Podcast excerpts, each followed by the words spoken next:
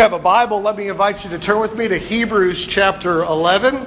Tonight, we close out our study of this chapter, Hebrews 11, beginning of verse 32 through 40. It's on page 1008 on the black, uh, in the black Pew Bible before you.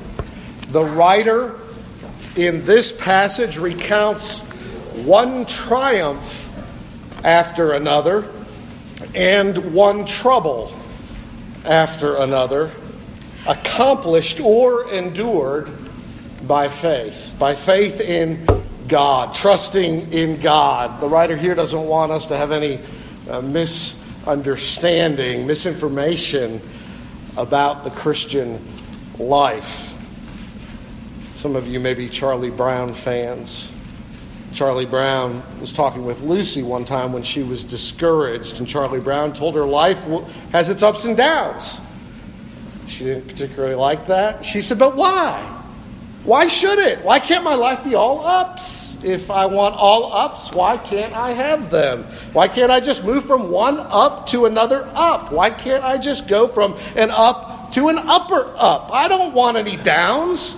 I just want ups and ups and ups and ups.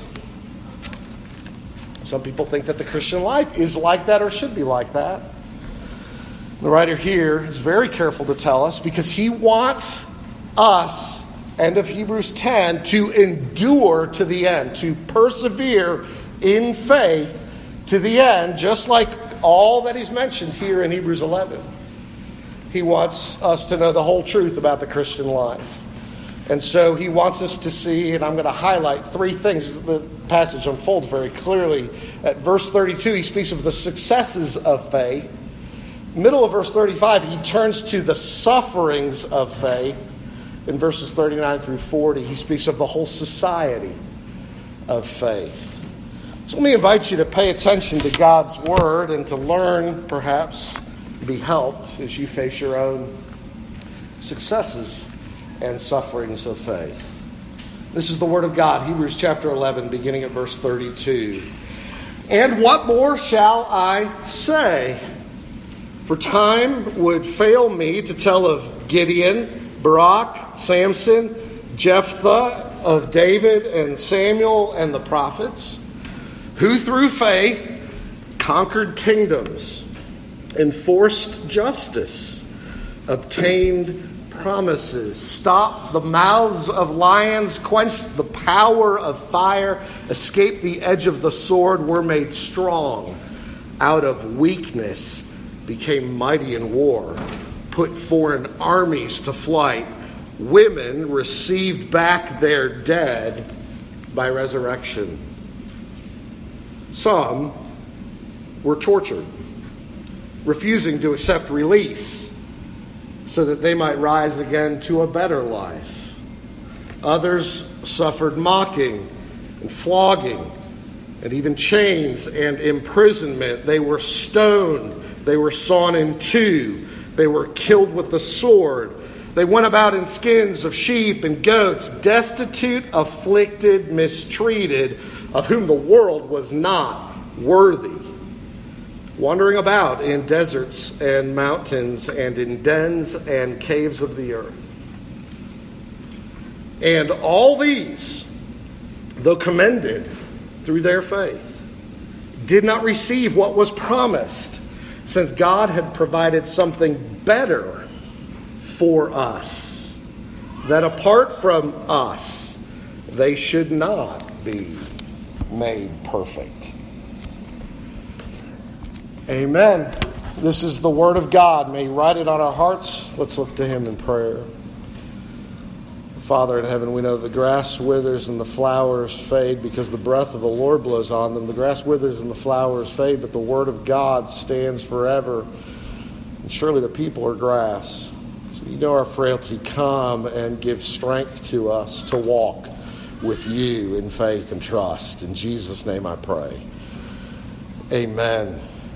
Amen. I want you to think first in verses 32 to the first half of 35 of the uncommon successes of faith. That's part of the truth of the Christian life, the uncommon successes of faith. He says, he begins here, I, I can't go on. I'm running out of time. It's late. And, and I've already told you about Abel and Enoch and Noah and Abraham and Sarah and Jacob and uh, Isaac and Joseph and Moses and the Israelites and Rahab. I just don't have time also to tell you about Gideon and Barak and Samson and Jephthah and David and Samuel and the prophets. I mean, we could just keep going and, and, and it would take too much space and time. And so he summarizes what they did.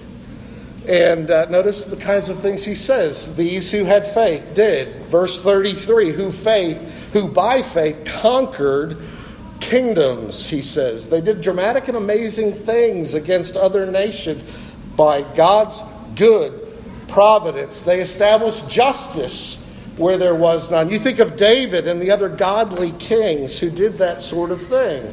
He has that in mind. But notice also the end of uh, verse uh, 30, I think it's uh, 3, he, they stopped the mouths of lions. Now, that's no small deal. And immediately, perhaps you thought of Daniel, but you might also think of Judges chapter 14 with Samson when a young lion came rushing uh, toward him, roaring. It says the Spirit of God rushed upon him. And although he had nothing in his hand, he tore the lion in pieces as one tears a young goat. I'm not sure what that last phrase means, but he did it barehandedly through faith in God. Now, of course, you do think of uh, Daniel 6 when Daniel was thrown into the lion's den, but he prayed to the God of heaven, and he was sent there because he prayed to the God of heaven and not to King Darius. And so he was thrown in, but Daniel was kept safe, and the king decreed on account of that that everyone ought to fear the God of Israel. Now he goes on to speak in verse 34 of those who, by faith, quenched the fury of fire. Thinking of Daniel takes you to Daniel chapter 3, where Daniel's three friends, Shadrach, Meshach, and Abednego, who spoke boldly to King Nebuchadnezzar, telling him, quote, Our God, whom we serve, is able to deliver us from this burning fiery furnace, and he will deliver us out of your hand, O king. But if not, be it known to you, O king, that we will not serve your gods and worship the golden image that you have set up. Notice their faith. What, uh, whether God saves us or not in this earthly trial, will trust him. And God did save them, and they were thrown into the fire, and there were four that appeared, walking untouched by those flames. He mentions and speaks of those who were made strong, though they were weak. And maybe your mind thinks of Gideon in Judges chapter 7, where he had an army of 10,000 assembled, and the Lord whittled it down on purpose to an army of but 300 just to keep Israel from boasting and saying, quote, my own hand has saved me. No, no, no. He whittled them down, and then he was their strength in weakness to show that he saved them, that their most their boast might be in him. God's strength of the weak. And then it mentions, notice here, verse 35, it mentions women received back their dead. What's that referred to? Well, 1 Kings chapter 17, 2 Kings chapter 4, two accounts. One, the first, 1 Kings 17, the widow whose son had died. And then through the prayers of Elijah the prophet, the son was restored to her.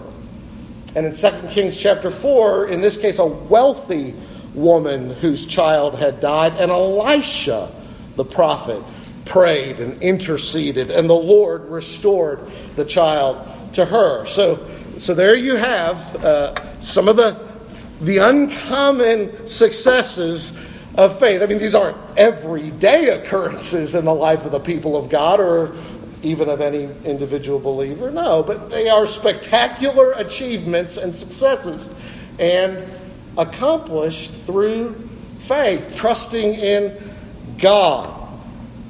God does do mighty and spectacular and amazing things on behalf of his people, and he hasn't quit doing mighty and spectacular and amazing things. We might call them uh, extraordinary providences, but he works on behalf of his people. And the writer wants us to remember that's part of the Christian life, remembering this and delighting in it. Sometimes, in our own experience, sickness hits. Uh, maybe we're hospitalized. And what do we do? We pray, we trust the Lord, we call our Christian friends, we, we tell the church, we pray and we trust, and then God sometimes suddenly heals. And the doctors say it's like a miracle. We didn't expect that. What did God do? He worked powerfully for his people. Sometimes finances are tight, and we pray and we trust the Lord, and the oil in the kitchen doesn't run out, and the gas in the car just seems to last. We don't know how that is. Or our teenagers ask for the keys, and we pray and we trust God, and they walk away unscathed from vehicles totaled in car crashes. Three of our teenagers, at least in the last few months that I can think of, totaled vehicles, walking away. We trust God with where we live. And then trees fall into our bedrooms. But we've moved on. And the next family hasn't yet moved in. And then JBU fixes the apartment complex. It doesn't happen every day, but God does this kind of uh, amazing and extraordinary provision and protection on behalf of His people. And there are moral and spiritual successes too, of course. I, I, told you, if you were here last week, about William Thomas, once known by the infamous name um, Staffordshire Bill.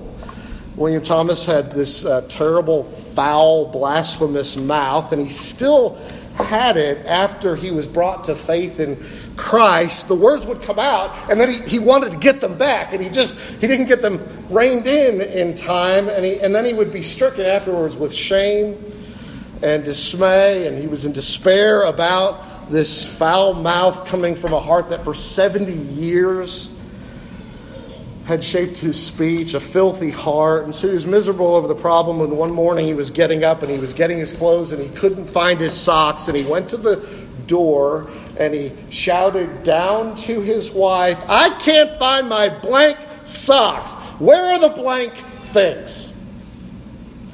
He heard himself speak and he fell backwards onto the bed in great horror.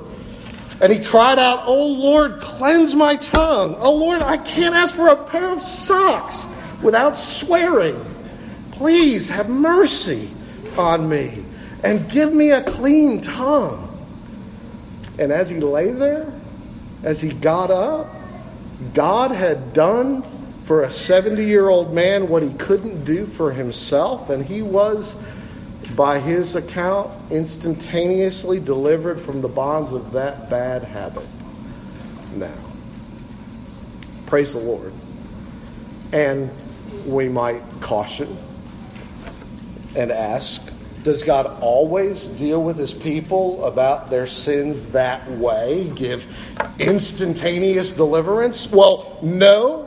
He doesn't always use the same method. And sometimes, in wanting to mature us, he actually shows us the depth of our sin to drive us to despair, to flee to Christ and the help there is in the gospel for fighting sin. And there's a war.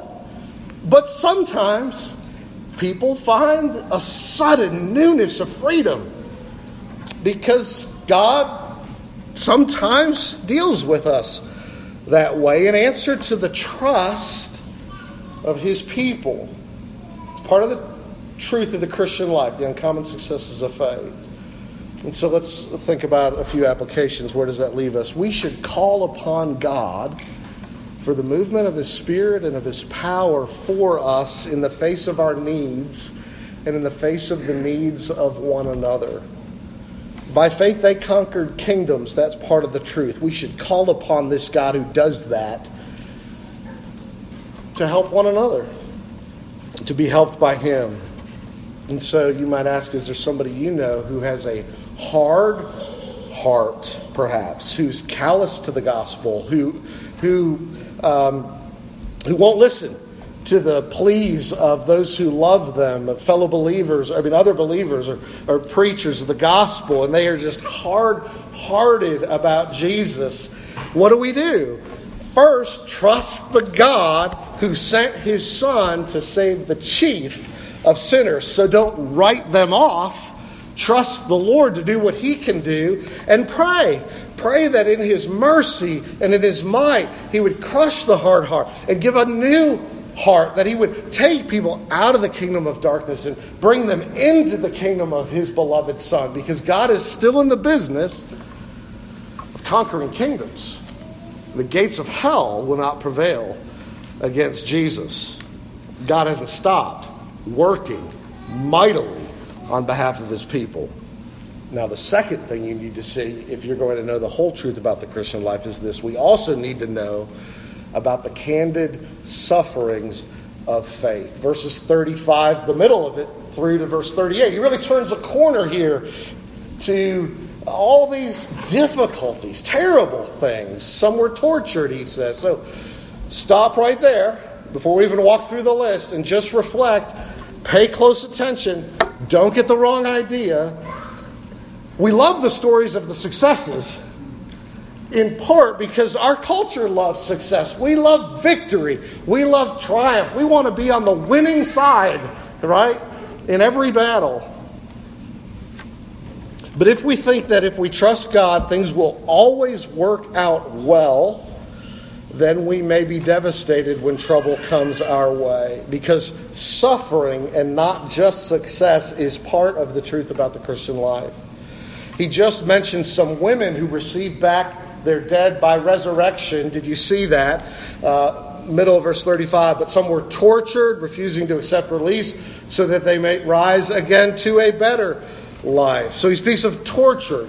They were unwilling, it seems, is what he's saying here, to accept release from their suffering because they were unwilling to deny their faith in Jesus to get that relief. They wouldn't deny their faith in Jesus. They would rather suffer, even unto death, in order, it says, to obtain the better resurrection at the last day. He may actually have in mind here, as many commentators point out, an episode that took place in the life of the people of God before Jesus came, which is recorded in uh, Second Maccabees. It happened about uh, in the mid 160s before Jesus, where there was a family of seven sons and a mother.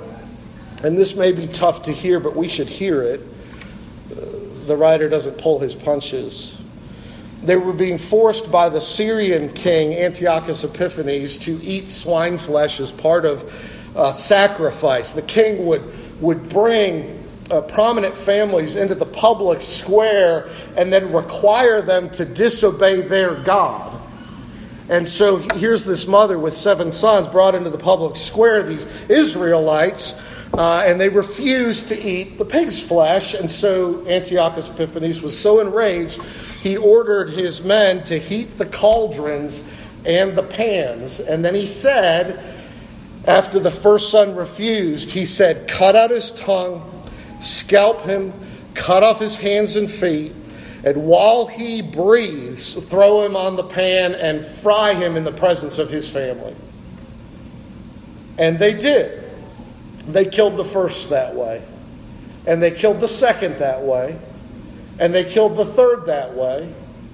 And they killed the fourth and the fifth and the sixth and the seventh that way.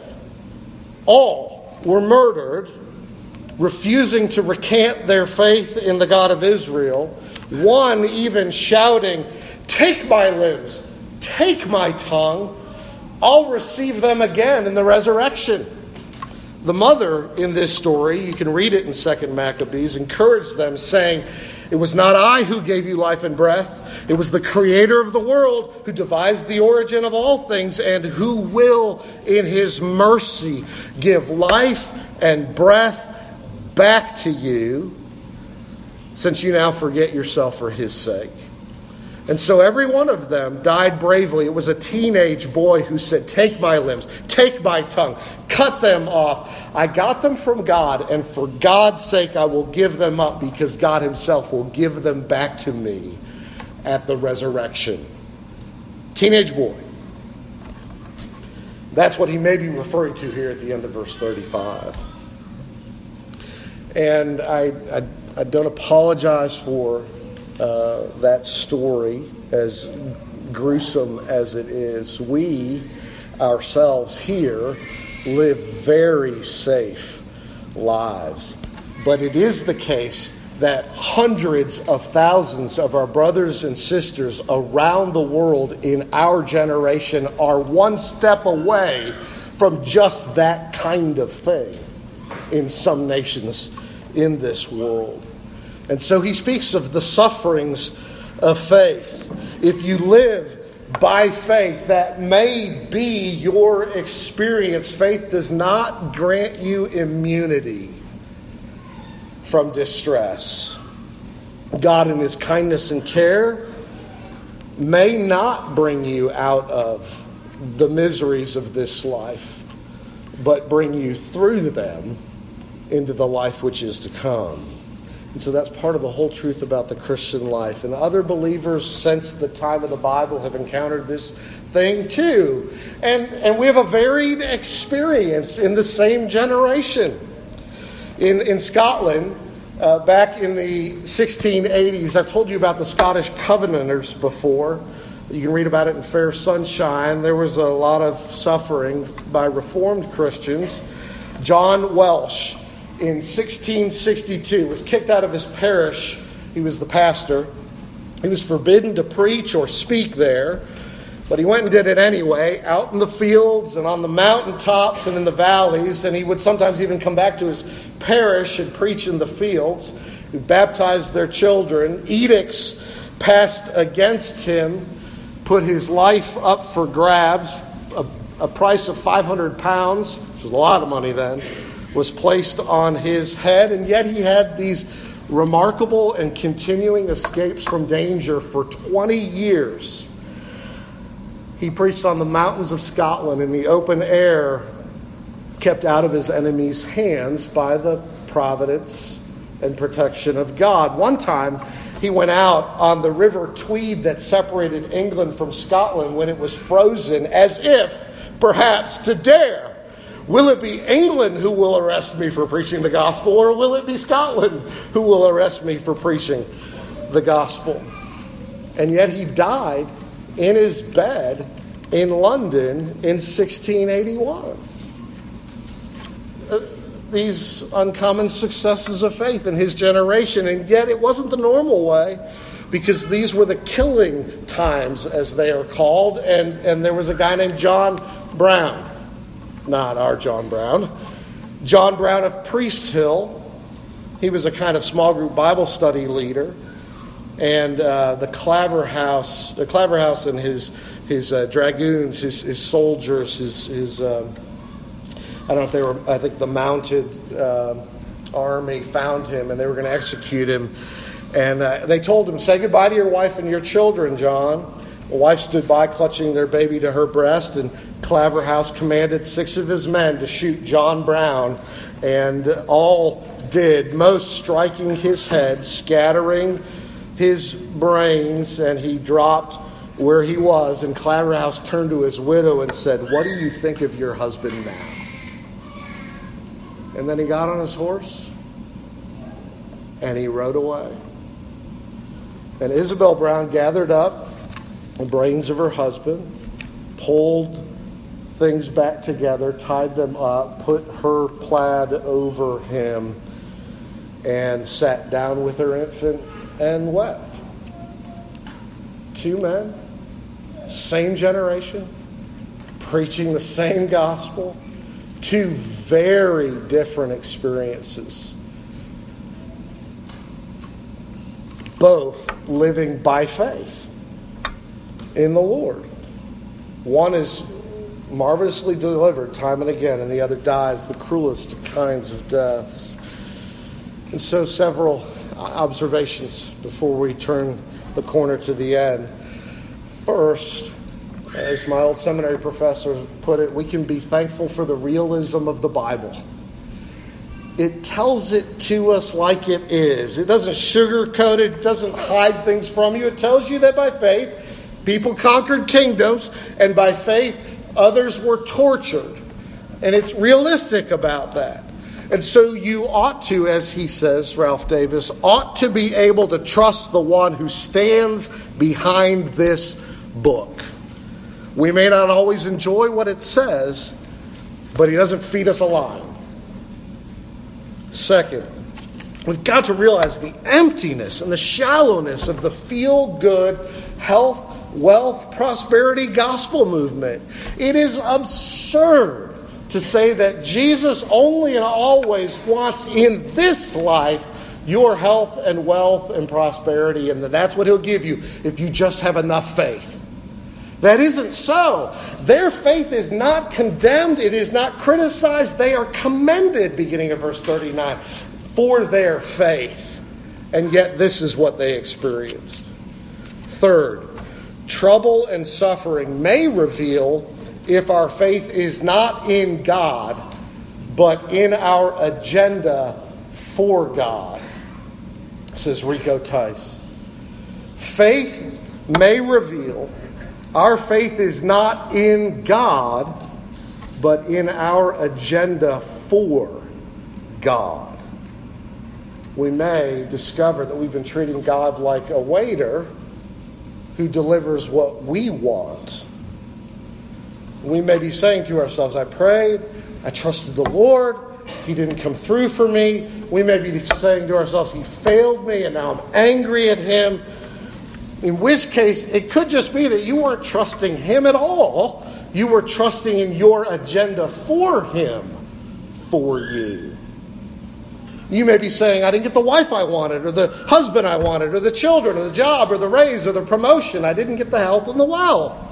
Well, listen what the writer is saying. What's normal? Suffering is normal. There's no deficiency in their faith. God was not unpleased with them. Ralph Davis again suffering is not the absence of faith, but the cost of faith.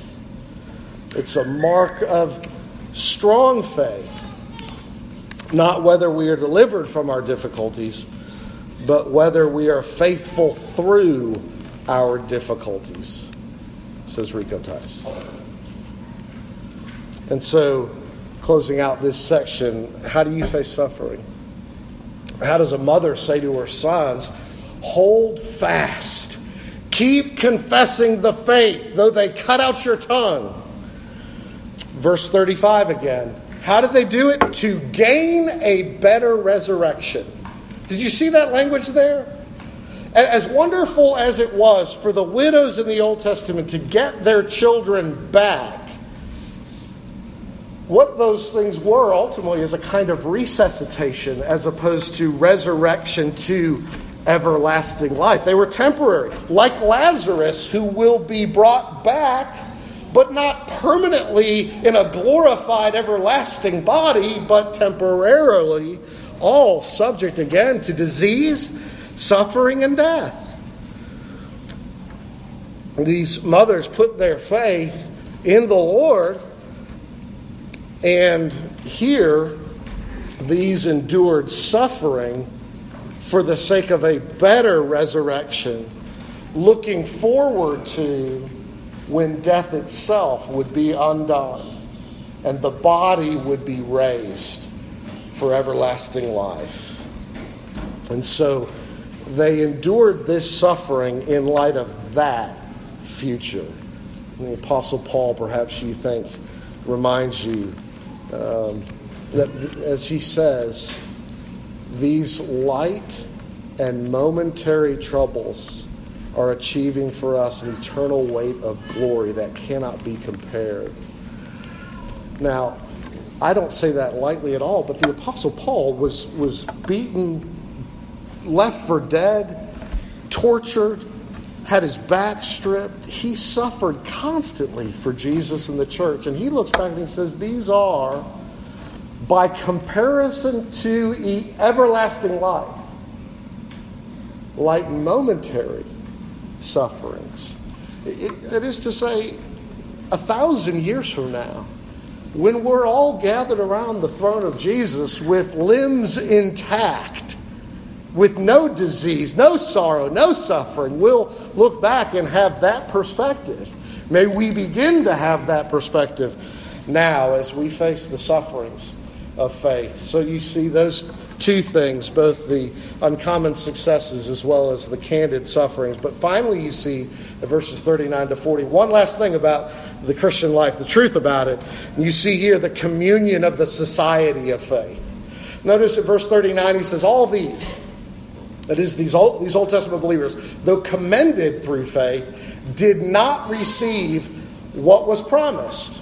Again, he says they received the promises, but they didn't receive what was promised. Not all that was promised. And there was nothing wrong with their faith in that, that they didn't receive the fullness of everything that God had promised. Since God, he says, had something better promised for us, for all of us, together, he says. The communion of saints, old and new. God promised something better for us. What? He promised the whole accomplishment and application of the fullness of redemption to us. Those Old Testament believers lived in anticipation of the accomplishment of redemption. They lived in anticipation of the coming of Jesus. We look back upon the accomplishment of our redemption in that Jesus has suffered, died, and been raised from the dead above all things, so that nothing more needs to be done for you to be forgiven for your sins. Nothing more needs to be done for you to be made right with God. That comes simply through receiving and resting on Jesus alone for your salvation.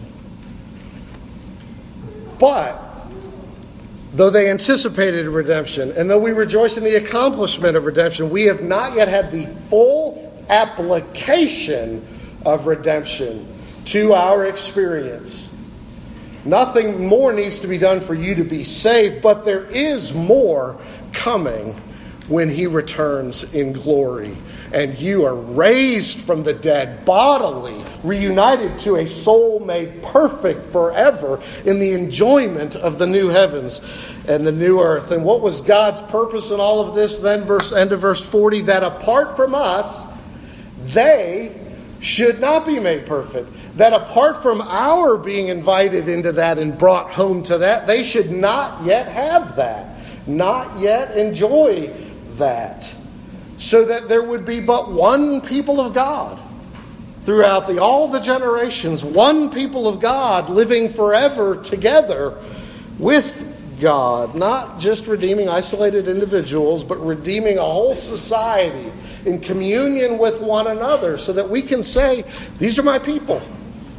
Abel and Enoch and Noah and Abraham and Sarah and Rahab and Moses, these are all my people. This is my family. This is one house of God. And God made them wait for me. And I have been grafted into them and joined with them into one household. And we need each other. They needed us to come before God would give them all in the fullness of it He had promised. And we needed them, at the very least, to go before us to show us the way of faith and trust. And especially, we need the communion of the saints in faith, the body of Christ together we need it when we face our own sufferings. As many of you could attest, it has been a brother or a sister in this congregation who came alongside you in suffering, who lifted you up, who helped you through. These people who had these successes and these trials, I belong to them. I'm not alone. You're not alone. We're together in these things. Let others then in the body of Christ know your sorrows and sufferings. Don't hide them from each other. share them. Find, I understand, trusted people to pour out your care so that we can share the load together, so that we can bear one another's burdens together, so that we can help one another know we're not crazy, that we're having such a difficult time as a believer, that it's possible, in fact, to be loved by God, saved by God, and suffer for God all at the same time.